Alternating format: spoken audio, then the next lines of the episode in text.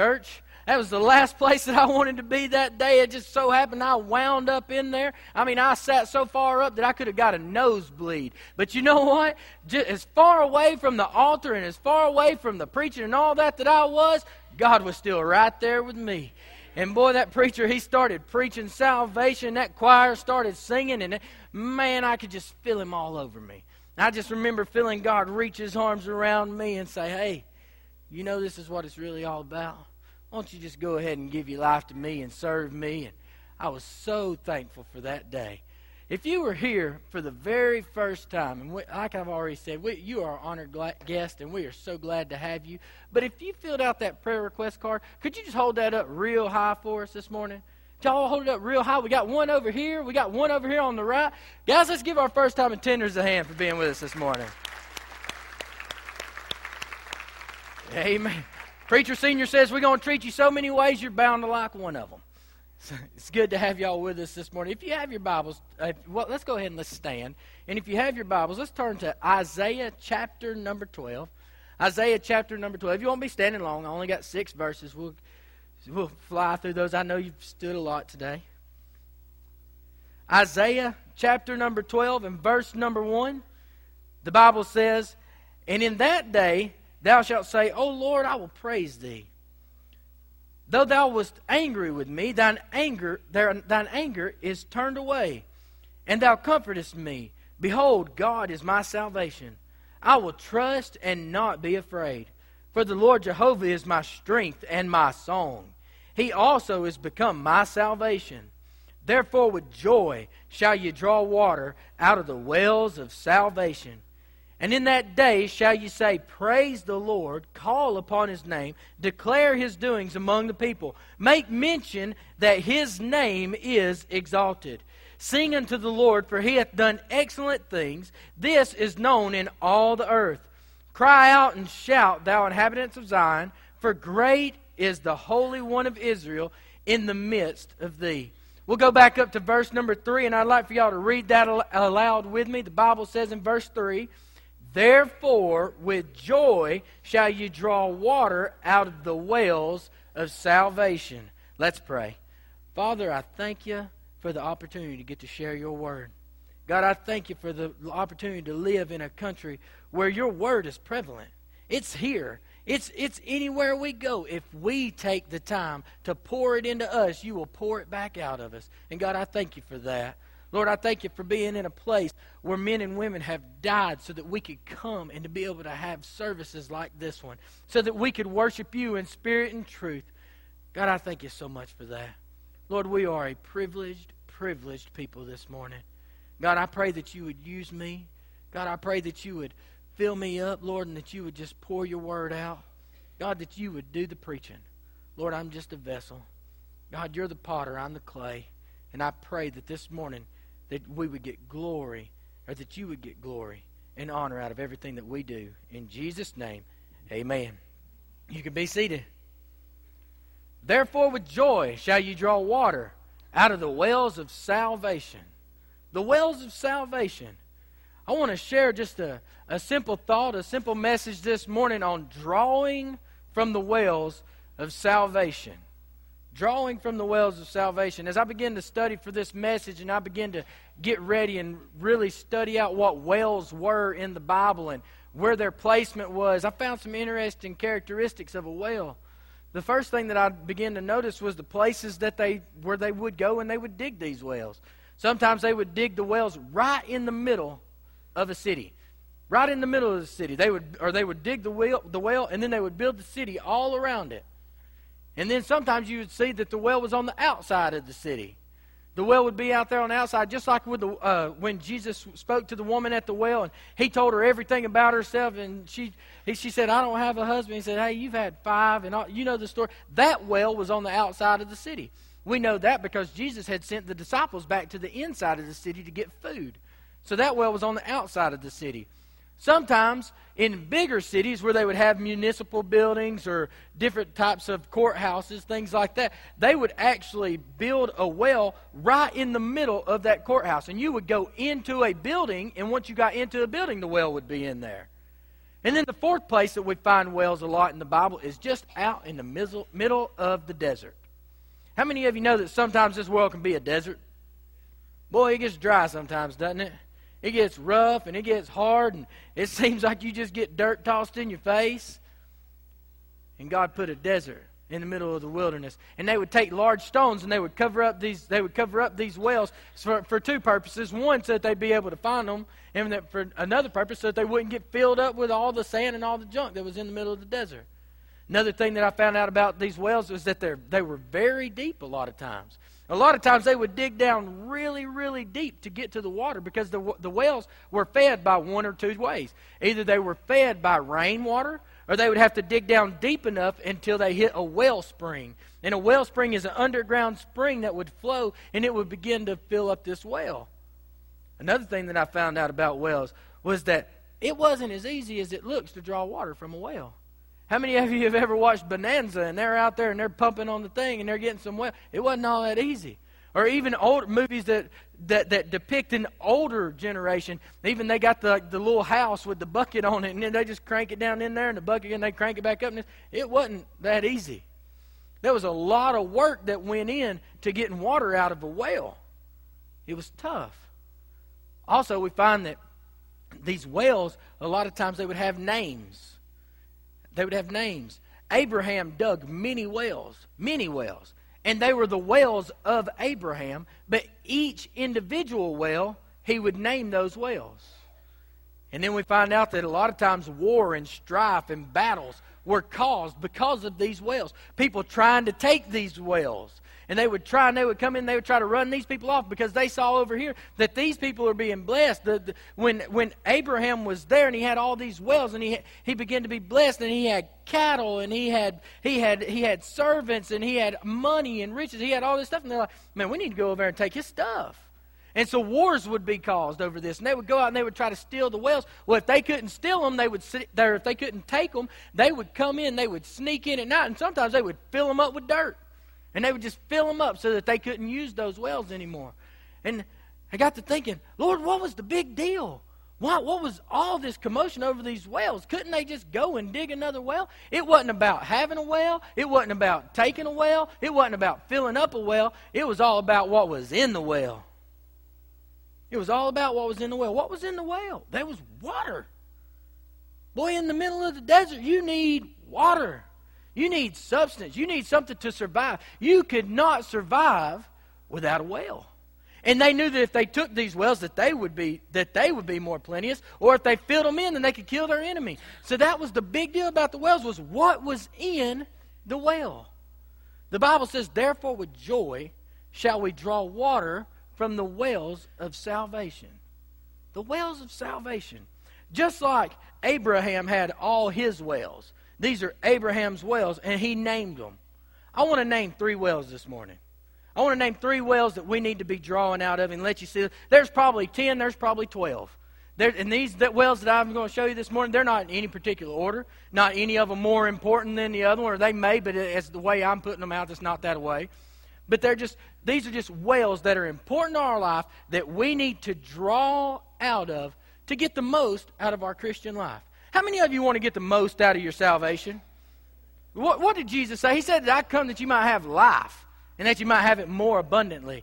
He wants us to have joy unspeakable and full of glory. Now, how many of you, as a Christian, can tell me this that you have had days in your Christian walk that were not joy unspeakable and full of glory? But I want to make the most out of my Christian walk. So, in order to do that, we're going to have to draw from these wells. And the first well that I want you to look at is the well of worship. The well of worship. Isaiah 12 4 says, And in that day shall you say, Praise the Lord. Call upon his name, declare his doings among the people. Make mention that his name is exalted. Verse 5 Sing unto the Lord, for he hath done excellent things. This is known in all the earth. Verse 6 Cry out and cry out and shout, thou inhabitants of Zion, for, the, for great is the Holy One of Israel in the midst of thee, the well of worship. We need to be drawing from the well of worship. What does worship mean? Worship means worth ship. So, what is it that whenever, what are we doing when we worship? We are telling God how much He is worth to us. How many of you believe that God is worth a whole lot to you? Man, He's worth a whole lot to me, too. He's done more for me than I can begin to describe. He's done more for me than it, we would be here all day if I just talked about the blessings that God had poured out on me. Worship. How much is He worth to you? Let me ask you this question. And this is not to step on anybody's toes. This is not to make anybody angry or to call anybody out. But I want to, you to ask yourself this question Have you shown God this morning how much He's worth to you? When we were singing, because he lives, I can face tomorrow. Did that sink in real good and you told God how much he is worth to you? Man, he's worth a lot to me. And when we start talking about because he lives, I can face tomorrow, man, I live that every day. I, I know where I would be if it wasn't for Jesus. I would be I would either be in jail or in hell. Because man, when he came and found me where I was at, I was in a rough spot. And he came in, he rescued me, and because he lives, I can face my tomorrow.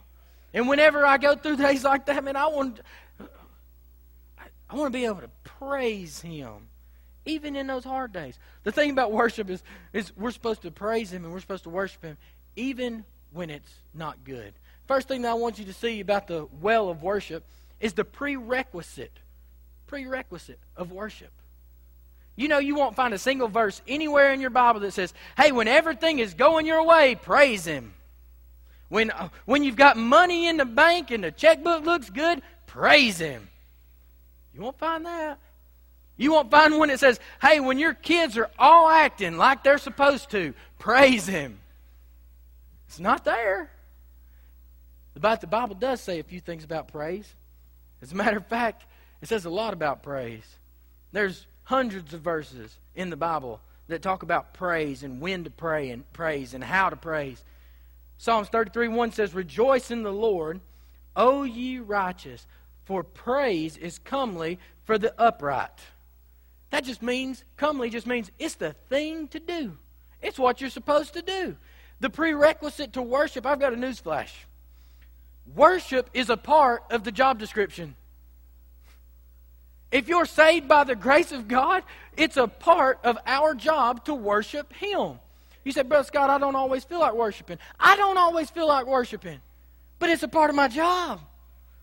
And that's what I'm going to do because He has saved me. If He didn't do anything else for me, He's worth my worship. It's part of the job description. It's a command that He has given us to worship Him. 106 or Psalms 106 1. Praise ye the Lord. Give thanks unto the Lord, for he is good, for his mercy endureth forever. Verse or Psalms 151 says, Praise ye the Lord. Praise God in his sanctuary. Praise him in the firmament of his power. And Psalms 150, verse 6 is probably one of the most famous psalm verses in the entire Bible. And it says this Let everything that hath breath praise the Lord. Praise ye the Lord. The prerequisite to worship. Everybody do this. You are supposed to praise the Lord this morning. Everything that hath breath, praise the Lord. Not just a prerequisite for worship, it is a part of the job description as a Christian. But the perception of worship. The perception of worship. A lot of times we think that we only worship when we're here, that Sunday is my day of worship. What? No. Worship is a lifestyle. Worship is what's in you, and it's to pour out of you. But we have a prerequisite of worship, and I think it's so funny how different denominations have their idea of what they think worship is supposed to be. Different denominations, you, you go to different churches all throughout this county, and worship is going to be different in most everyone that you go to. Presbyterian church worship. Brother Will knows about this one. That's Presbyterian worship right there. If you, did y'all? Or wait, I missed. I forgot something.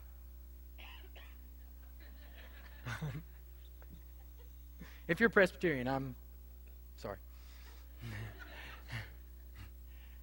Baptist worship looks a lot like this. Or sometimes it's just closing your eyes. That's Baptist worship right here. And then, then you got the, the non denominational worship. This is one of my favorite ones. You got the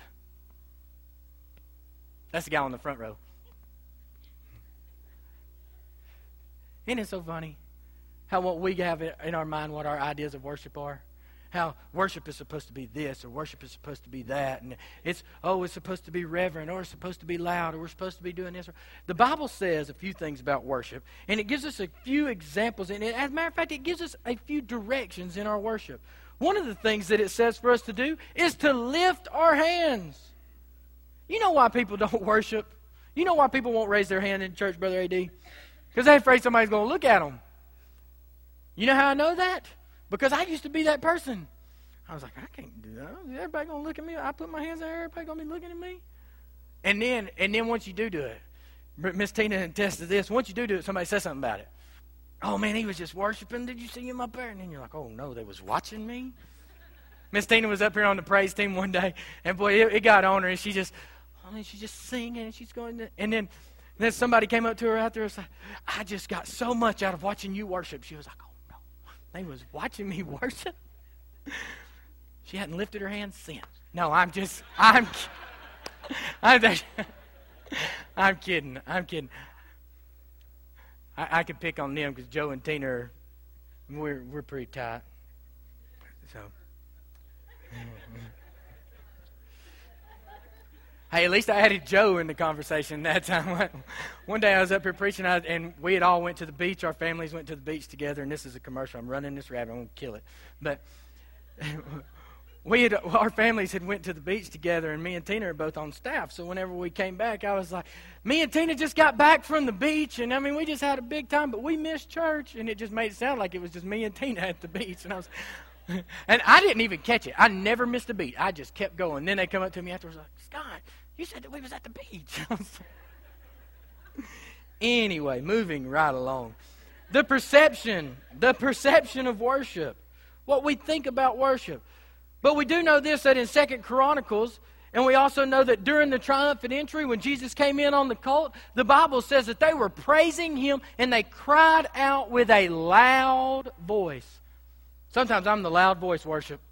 Every once in a while, I don't care if I'm in the middle of the song. I, when I was singing in the choir, we'd be in the middle of the song, and I, if, I wouldn't have nothing to do with the song. I'd just be, it'd be getting on me, and all of a sudden, I just have to holler out, "Glory!"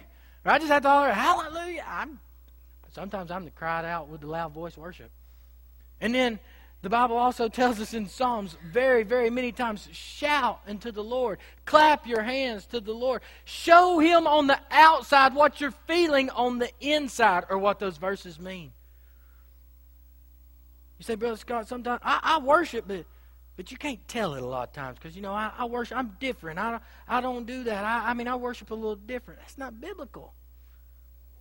When you show me a verse, when you show me a verse that says worship Him by sitting there and making no noise and saying nothing and watching. Then we'll have a conversation. But the Bible says to praise Him, to lift your hands to Him. And I ain't beating up on nobody. I ain't beating up on nobody. I'm trying to tell you this that when you do throw them hands up, boys, it, it gets good. It just does. I can't explain it. Well, I can too explain it. It's biblical. you throw, you throw your hands up and you're meeting with God and you're telling him how much you love him, and then he just reaches down there and he hugs you back. I told this story a while back, and it's funny I'm telling it because Justin's here again, and he was here last time I told it, and he's kind of in it. But we, uh, I have, I have this habit of having church in my truck. Anybody else have that habit? Just just have church wherever you go. I mean, you gonna have it in your truck or in your car or where? Man, I do. And one day I was coming down 157. I was about to be coming up to the intersection, or I'm sorry, I was coming. yeah, I was coming down 157. I was going to come up to uh, 31 there, but I was still down at the bottom of the hill over there where the stockyard is, and I'm coming up past the stockyard, and I'm listening to this CD. And the CD kind of floated around the church for a little bit. Some several people had it, and we were burning it and trading it out, and everybody was. And it was a CD of this little. Uh, it was this family, and it was a bluegrass CD, and it was a family called the Dixons. And it's brothers and sisters and stuff, and they do instruments and all that, and they're all like 15, 16, 17, 18 years old, just a young group.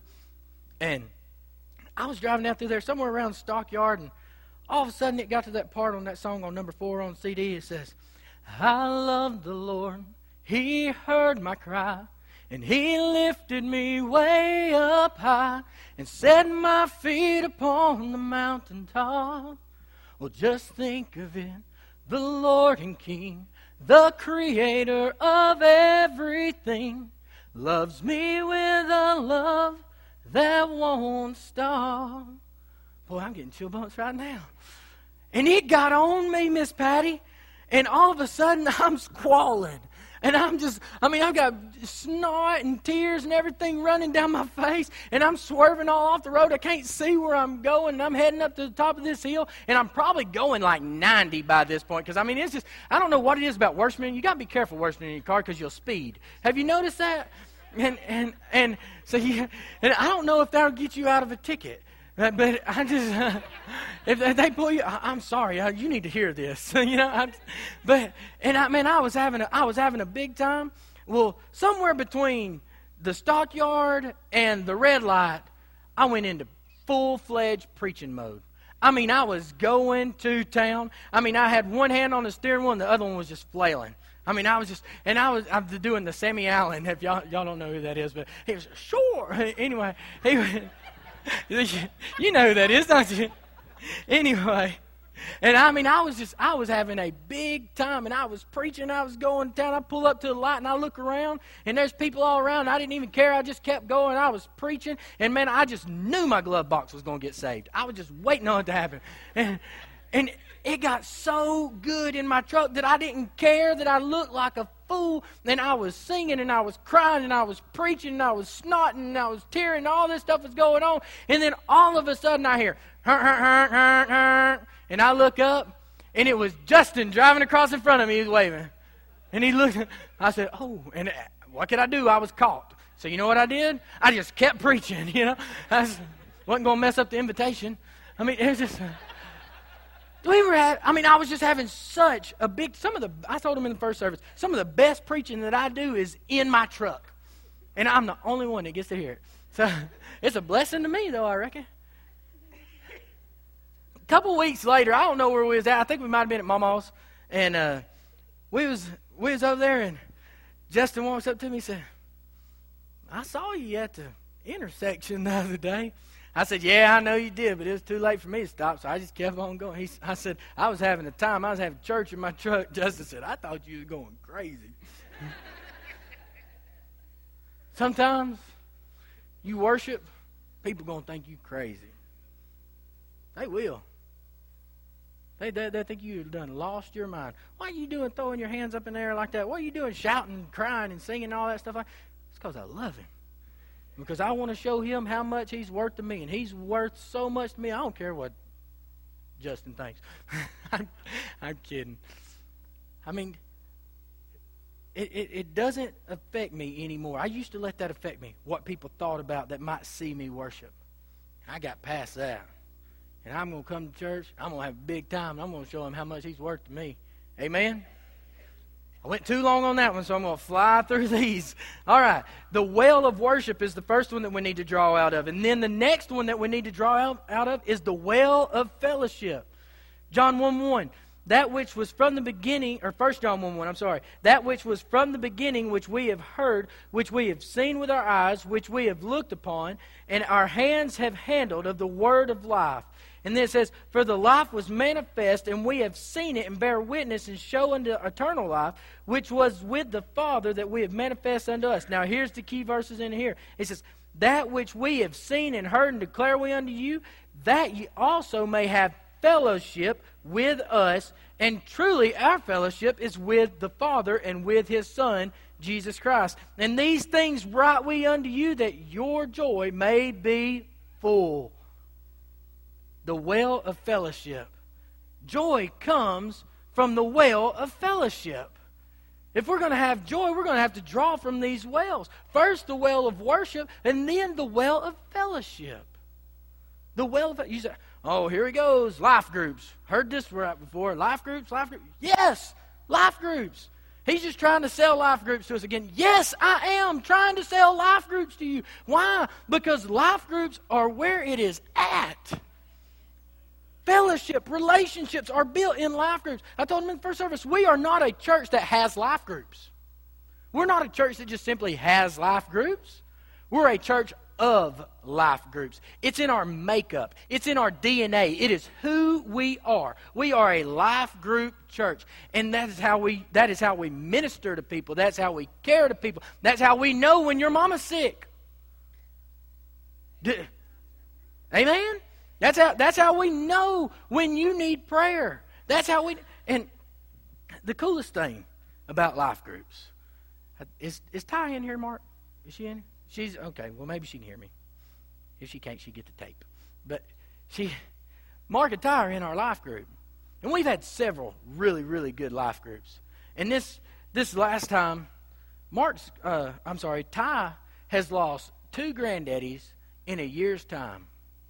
It's tough.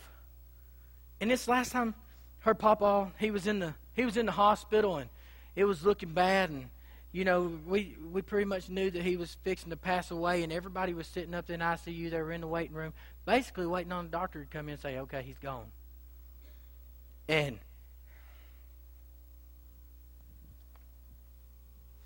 because she loves us and we love her, our life group was able to go, and we couldn't do nothing except for be there for her. We sat and we sat in that waiting room for like an hour and a half, two hours one day.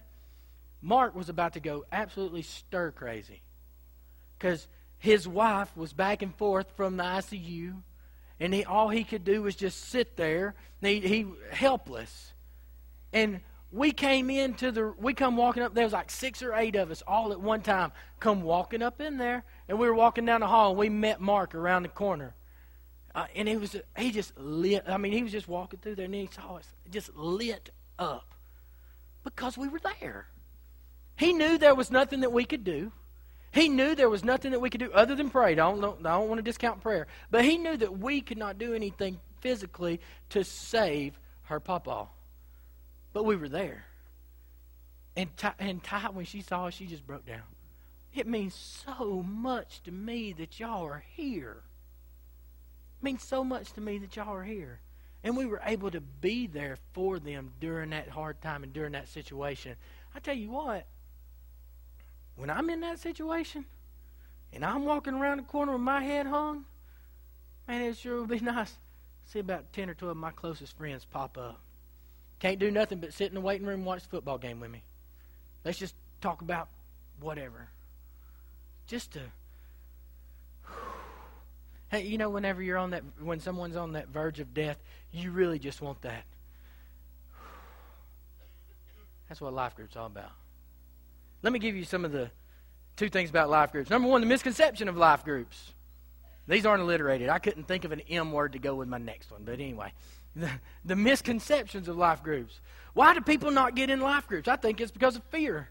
I think it's because of fear. They think in their head, they're like, well, if I'm going to get in a life group, that means I'm going to have to, I'm going to have to go out there I'm going to have to ask somebody for the brochure. People don't like talking to people.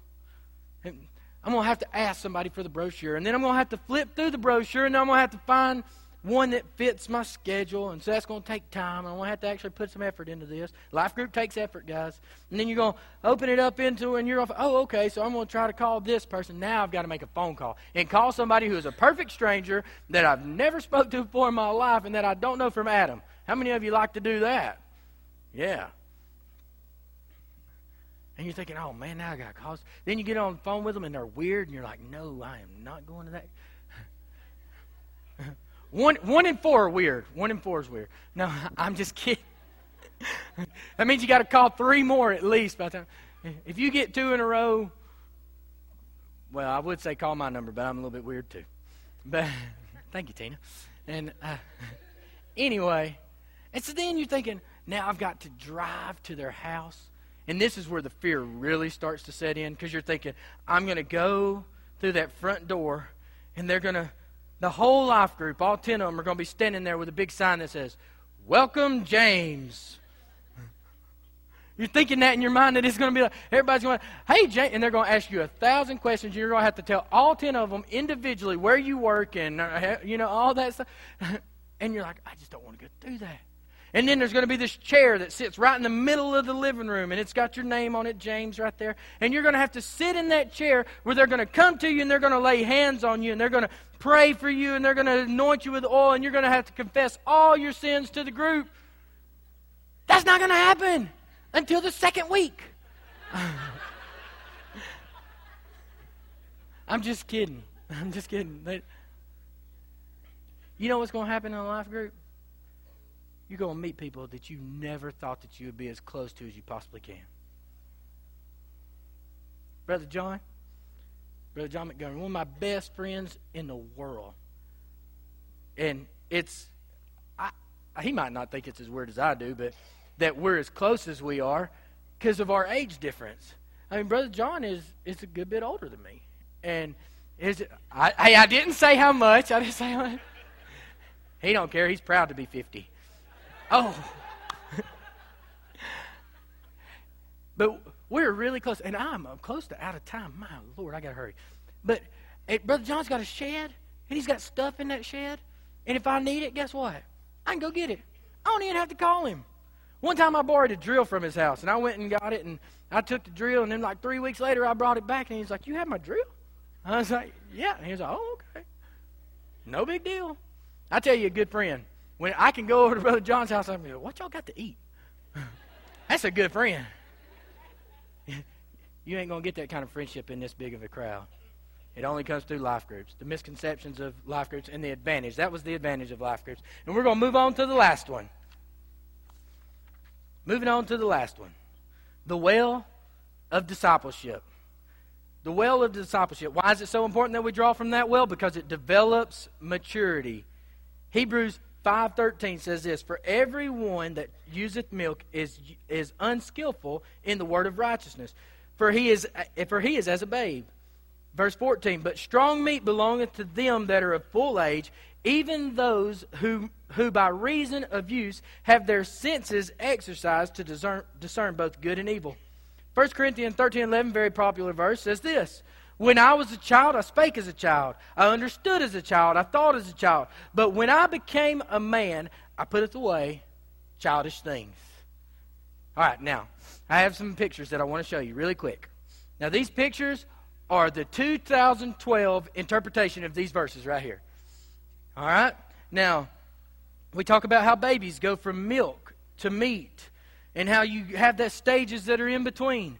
In the first stage, this is what I call the baby stage. This is the baby stage. Am I standing in the way? This is the baby stage. Can y'all tell what those are? Two hot dogs. What's on them? Nothing. That's the baby stage. How many of y'all got the babies? I just want meat and bread. I got one that's 13 years old, still just wants meat and bread. I'm like, come on, boy, try something. He's like, he eats plain hot dogs and macaroni and cheese and chicken nuggets, and that's it. But anyway, he's missing out on so much of life. that ties in. All right, so this, this is the baby stage. And now the next stage is, you know, you've, you've started reading your Bible and you begin to tithe like you're supposed to, and you're starting to grow, and you might look a little something like this. Hey, little ketchup and mustard, little stuff added in there. Starting to grow, starting to, starting to mature a little bit. But you know what? There's a time in your Christian life that God wants us all to get to where we're matured and we're what God wants us to be, and it's going to look something like this. now, does anybody know what that is? That's a Scott dog. In case you don't know what a Scott dog is, I'll give you real quick. A Scott dog is this. A Scott dog is a whole beef frank, grilled to perfection with mustard and onions and then a little bit of coleslaw sprinkled across the top. And then we break up bacon. Because as we all know, you can wrap bacon around an old tennis shoe and it'll make it taste good. and you put that bacon on top of that hot dog. And then I make this homemade sauce, my Scott dog sauce. And then you warm it up and you ladle it across the top. And they're delicious. They're heavenly. We ate them last night. That's where I got the pictures. Brother Scott, you're silly. Yes, I'm silly, but I'm also serious. Because God does not want us to stay in our Christian walk where we are on the day that we got saved. God wants us to become disciples of Christ. He wants us to be followers of Him, to become Christ like, and to grow in our Christian walk. If you had a baby today and in two years it was the same weight, same size, and everything as it was on the day, there'd be a problem. If you've been in here, if you're in here and you're saved and you've been saved for a while, and you're still in the same, you're still in the same spiritual condition that you were on the day you got saved, then you got a problem It's time that we develop our discipleship. Brother Johnny Lawrence, I think Brother Will's helping him with the, uh, the discipleship program. We got an A to Z discipleship program, and you need to jump in that thing and start learning about the assurance of salvation and baptism and church membership and what all these things mean in the Bible. Why? Because the Bible tells us that all of us need to be ready to give an account for those things that are asked of us.